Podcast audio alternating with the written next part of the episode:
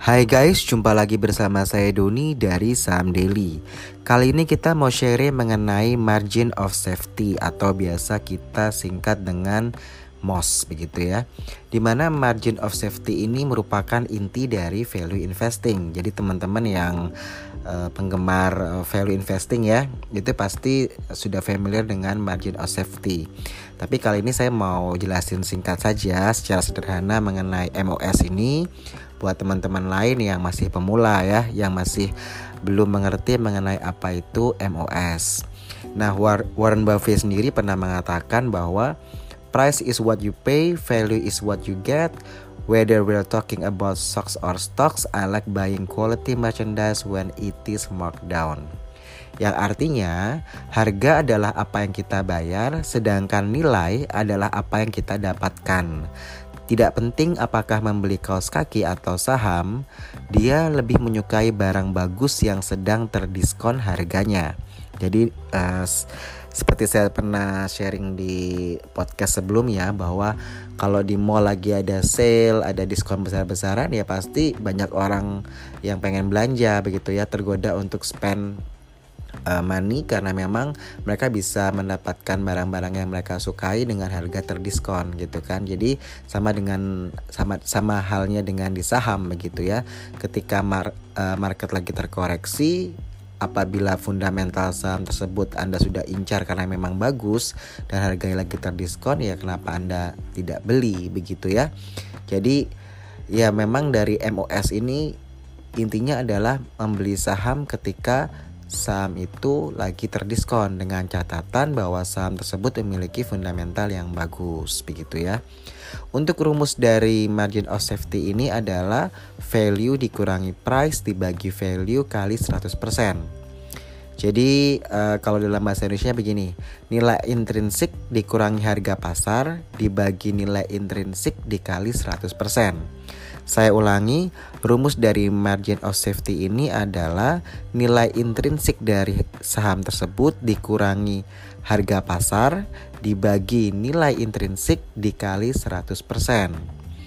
Jadi semakin tinggi MOS-nya, semakin rendah risiko berinvestasi di saham tersebut. Saya kasih contoh misalkan sahamnya PT Aneka Gas Industri Tbk biasa kita singkat dengan AGII ya. Nah, kalau teman-teman lihat BVPS-nya dia, book value per share, saya ulangi. Teman-teman cek ya uh, saham AGII ya. Teman-teman lihat BVPS, book value per share itu kan harganya 1038 rupiah. Sedangkan harga sahamnya as per 10 September 2019 saat saya bicara ini adalah Rp615 per lembar saham. Saya ulangi ya, saham AGII BVPS-nya jadi book value per share-nya itu di harga 1038. Sedangkan harga sahamnya per hari ini di 10 September 2019 itu Rp615 per lembar saham. Jadi teman-teman bisa dapat MOS-nya adalah di kisaran 40,75 persen. Dapatnya dari mana? Yaitu tadi 1038 dikurangi 615 dibagi 1038 dikali 100%. Nah, dapatlah hasilnya 40,75% MOS-nya. Jadi untuk Benjamin Graham ya, Benjamin Graham ini uh, kalau kita bilang bapaknya MOS ya itu dia hanya membeli saham yang memiliki tingkat MOS itu minimal sebesar 33%. Nah, tadi kan kita hitung tuh saham AGII yaitu saham PT Aneka Gas Industri Tbk itu MOS-nya adalah 40,75%. Jadi kan kalau standarnya harus lebih minimal pokoknya minimal itu harus 33%.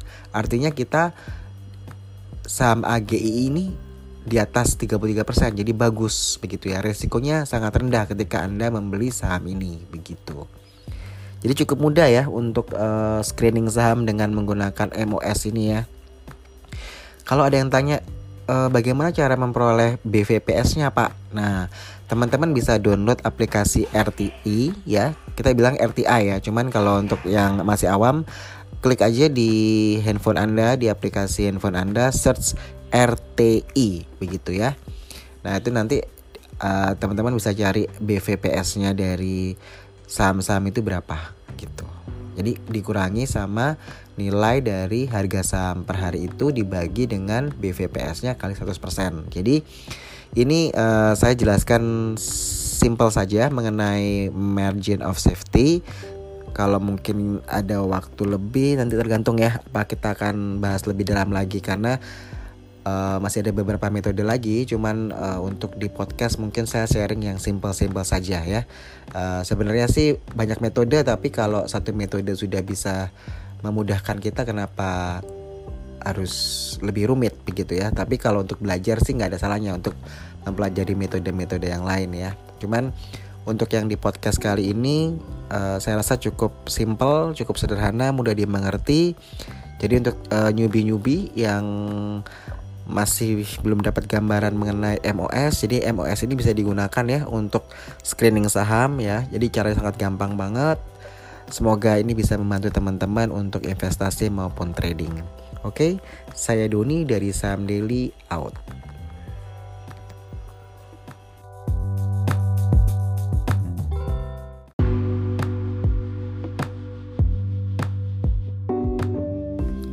Hai guys, jumpa lagi bersama saya Doni dari Saham Daily.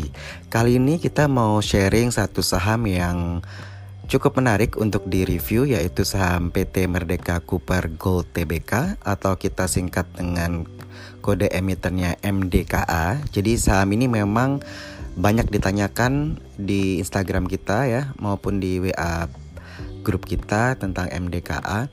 Sebenarnya uh, ketertarikan dari investor maupun trader terhadap saham MDKA ini dikarenakan peningkatan harga sahamnya yang cukup uh, signifikan ya, melebihi 100% ya uh, dalam jangka waktu satu tahun. Nah, MDKA ini bergerak di sektor tambang, dia melakukan eksplorasi dan produksi emas, perak, tembaga, dan mineral lainnya. MDKA ini merupakan perusahaan induk dengan dua anak perusahaan yaitu PT Bumi Sukesindo, kita singkat BSI dan PT Damai Sukesindo, kita singkat dengan DSI. Nah, aset utama perusahaan ini adalah proyek pertambangan yang dikenal dengan proyek Tujuh Bukit yang letaknya di Kabupaten Banyuwangi, Jawa Timur, eh, sekitar 205 km tenggara Surabaya. Untuk MDK ini sendiri dia listed di Bursa Efek Indonesia tanggal 19 Juni 2015 Jadi baru sekitar 4 tahunan ya berada di Bursa Efek Indonesia.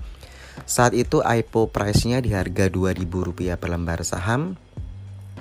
Untuk kepemilikan sahamnya dimiliki oleh publik itu sebanyak 45,92 persen, lalu 19,73 persen oleh Saratoga Investama Sedaya, 13,46% oleh PT Mitra Daya Mustika, lalu 8,94% dimiliki oleh Garibaldi Tohir, 6,69% oleh PT Suwarna Arta Mandiri, sedangkan sisanya 5,22% dikuasai oleh Pemda Kabupaten Banyuwangi. Jadi memang karena proyek tujuh bukit itu kan letaknya di Kabupaten Banyuwangi ya, jadi Pemdanya mendapatkan uh, porsi 5,22% saham di situ. Kalau dilihat dari peringkat kapitalisasi pasar industri ya di industri tambang tadi itu dia menempati posisi kedua ya dari 12 saham lainnya. Sedangkan kalau dari peringkat kapitalisasi pasar semua perusahaan dia itu berada di peringkat 46 dari 654 saham yang ada. Untuk kita amati dari pergerakan investor asing di saham MDKA ini selama bulan September 2018 hingga Agustus 2019 ya. Kita lihat bahwa investor asing itu melakukan pembelian di bulan September Oktober 2018, Desember 2018, Februari 2019, Mei 2019 dan Agustus 2019. Untuk Agustus 2019 ini memang pembelian yang terbesar ya yang dilakukan oleh investor asing di saham MDKA. Untuk penjualan investor asing melakukan penjualan itu di bulan November 2018, Januari 2019, Maret April 2019, Juni Juli 2019.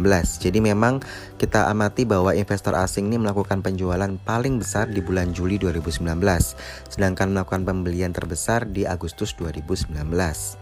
Nah, terkait MDKA ini di mana mereka akan menyelenggarakan rapat umum pemegang saham luar biasa ya. RUPSLB ini uh, tanggal 25 September 2019 jadi beberapa hari lagi. Saat ini saya bicara pada saat tanggal 22 September ya 2019 jadi tiga hari lagi mereka akan menyelenggarakan RUPS nah di RUPS luar biasa itu, nah di sini MDKA ini uh, berencana untuk melakukan stock split ya. Jadi mereka akan minta izin ya dari uh, pemegang sahamnya uh, apakah diizinkan untuk melakukan stock split ya. Nah, stock split ini dilakukan dengan rasio 1 banding 5 dengan tujuan untuk meningkatkan likuiditas saham perusahaan. Jadi kalau harganya kemarin itu di 6.300-an harapannya kalau dia stock split lebih murah jadi uh, investor atau trader bisa masuk ya lebih banyak karena dengan harga yang lebih murah, kinerja perusahaan yang bagus tentu akan menarik investor maupun trader untuk masuk di saham MDKA ini. Di tahun 2019 ini saja MDKA ini menargetkan produksi kisaran 180.000 os hingga 200.000 os emas ya. Jadi target ini meningkat kisaran 7,46% hingga 19,40% dibandingkan realisasi produksi 2018 yaitu sebanyak 167 506 os. Jadi uh, dengan target yang 180.000 hingga 200.000 ini tentu uh, kalau investor suka ya karena dengan uh, target produksi yang lebih tinggi daripada realisasi produksi itu tentu indikator yang baik ya bagi uh, investor untuk masuk di saham MDKA. Kinerja MDKA ini sepanjang semester 1 2019 boleh dibilang sangat baik karena uh, dari segi pendapatan saja dia naik 66,95% ya. Jadi dia dari 114,86 juta US dollar naik ke 191,77 juta US dollar ya dari segi pendapatan. Sedangkan untuk dari segi laba bersih ya net profitnya dia ini di semester 1 2019 dia naik 29,78% ya. Jadi dari uh, sebentar. Oke, ini saya belum lengkapi tapi dia uh, laba bersihnya itu naik menjadi 42,25 juta US dollar ya. Jadi memang dari segi pendapatan maupun laba bersih mengalami kenaikan signifikan. Jadi kita juga tidak heran ya ketika kita melihat bahwa harga sahamnya juga naik signifikan begitu ya. Harga MDKA di tanggal 20 September 2019 ini di harga 6.350 sedangkan Dulu ya setahun yang lalu dia itu harganya masih 2350. Jadi naik sekitar 4000 poin atau 170% ya harga sahamnya. Jadi ini mengikuti kinerja dari MDKA sendiri. Kalau kita lihat dari intrinsic value-nya kita hitung itu average di 1956. Jadi memang uh, overvalued saat ini dengan trennya uptrend ya, posisi uptrend. Untuk rasio-rasio di PBVR ya price book value ratio dia di 4,26 kali DER-nya debt equity ratio di 1,02 kali ROE-nya return on equity di 19,22% cukup bagus ya memang bagus dari ROE-nya sedangkan PER-nya ini price earning ratio di 22,13 kali Nah, banyaknya pertanyaan yang masuk, uh, perlu nggak kita masuk sekarang nih? Apakah belum terlambat nih untuk masuk ke MDKA? Sebenarnya terlambat atau tidaknya itu tergantung mindset Anda ya settingannya untuk uh, investasi atau untuk trading. Kalau untuk trading kita uh, bisa ambil tiga hari ini momen ya. Karena kita udah lihat bahwa uh, trennya kan dari Agustus dia naik terus nih untuk uh, kenaikan. Karena asing udah mulai masuk yang sangat banyak di bulan Agustus. Tapi juga harus waspada karena uh, kalau asing sudah buy buy buy pasti dia juga akhirnya akan melakukan jual. Cuman kapan jualnya nah itu yang kita tidak tahu kan. Jadi kita antisipasi juga. Jadi ketika Anda sebagai trading memang ini MDKA uh, eh, sudah sekitar dua bulanan ya uh, di uh, bukan digoreng maksudnya isunya hot banget. Jadi uh, sudah banyak menarik uh, orang untuk masuk dengan kenaikan harga saham yang naik naik naik naik terus begitu ya. Tadi saya katakan udah 4000 poin naiknya kan. Nah, kalau kita sendiri sebagai trading ya, kalau sebagai trader ya tentu sebagai kesempatan gitu ya. Nanti bagaimana teknisnya biasa kita suka adjust di TS-nya ya, di trading plan-nya. Kalau sebagai investor, nah ini yang harus uh, agak berhati-hati. Saya katakan karena kenaikan harga saham yang tinggi ya, itu tentu juga ada risiko untuk turun begitu. Tapi selama kinerjanya bagus ya seharusnya tidak terlalu takut ya. Tapi kalau investornya masih mungkin untuk swing atau investor yang masih uh, kita bilang tiga bulan 4 bulan bukan yang jangka panjang ya mungkin uh, ke trading dulu, jangan ke invest dulu tujuannya ya begitu. Jadi uh, sesuaikan dengan trader atau investor ya mindsetnya masing-masing seperti apa ketika anda memutuskan untuk ingin membeli begitu. Kalau dibilang apakah sampai tanggal 25 ini MDK akan naik, kemungkinan besar iya karena isu ini kan akan dipakai ya. Jadi begitu dia nanti disetujui stock split, nah itu pasti uh, sebagai sentimen yang positif untuk MDKA begitu. Jadi di RUPS tanggal 25 September 2019 itu. Tapi menjelang RUPS itu biasanya akan terjadi akumulasi ya. Jadi sebagai kesempatan buat teman-teman trader gitu ya untuk melakukan pembelian. Nah, biasanya pertanyaan berikutnya adalah kalau udah stock split, setelah stock split itu uh, bagaimana harga sahamnya apakah akan naik atau turun begitu. Nah, ini tergantung dari uh, permintaan ya, tergantung dari supply juga karena ada yang saham-saham kita pelajari yang telah melakukan stock split, ada yang sahamnya turun dulu terus naik, ada yang sahamnya naik terus setelah itu turun. Jadi uh, saya rasa agak terlalu riski ketika kita membeli saham setelah beberapa saat setelah stock split ya. Jadi ini juga harus diantisipasi kalau Anda ingin membeli ketika setelah selesai stock split, nah itu Anda juga harus mengawasi gitu karena uh, tentu fluktuatifnya juga akan uh, bermain di situ begitu ya. Uh, masalahnya orang akan memanfaatkan momen itu kan ketika mereka beli beli beli ketika menjelang stock split ketika stock split mereka jual begitu ya.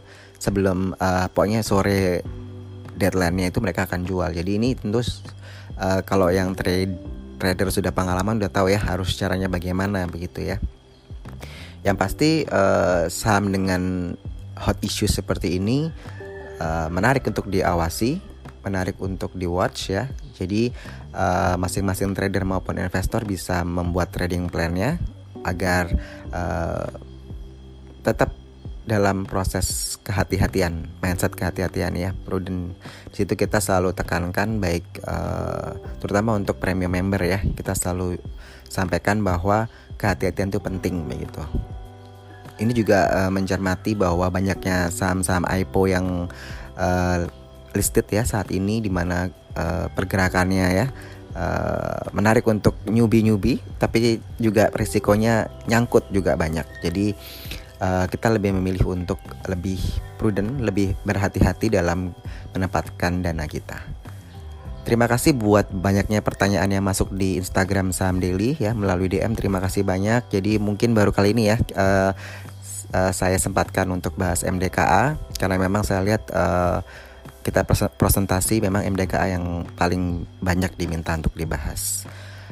Jangan lupa untuk uh, kasih komen ataupun rating di uh, Apple Podcast. Jadi yang pakai iPhone, iPad bisa kasih uh, rating maupun komen di situ supaya tim Saham Daily juga makin semangat untuk sharing knowledge dengan teman-teman semua. Oke, okay? segini dulu saya Doni dari Saham Daily out. Terima kasih.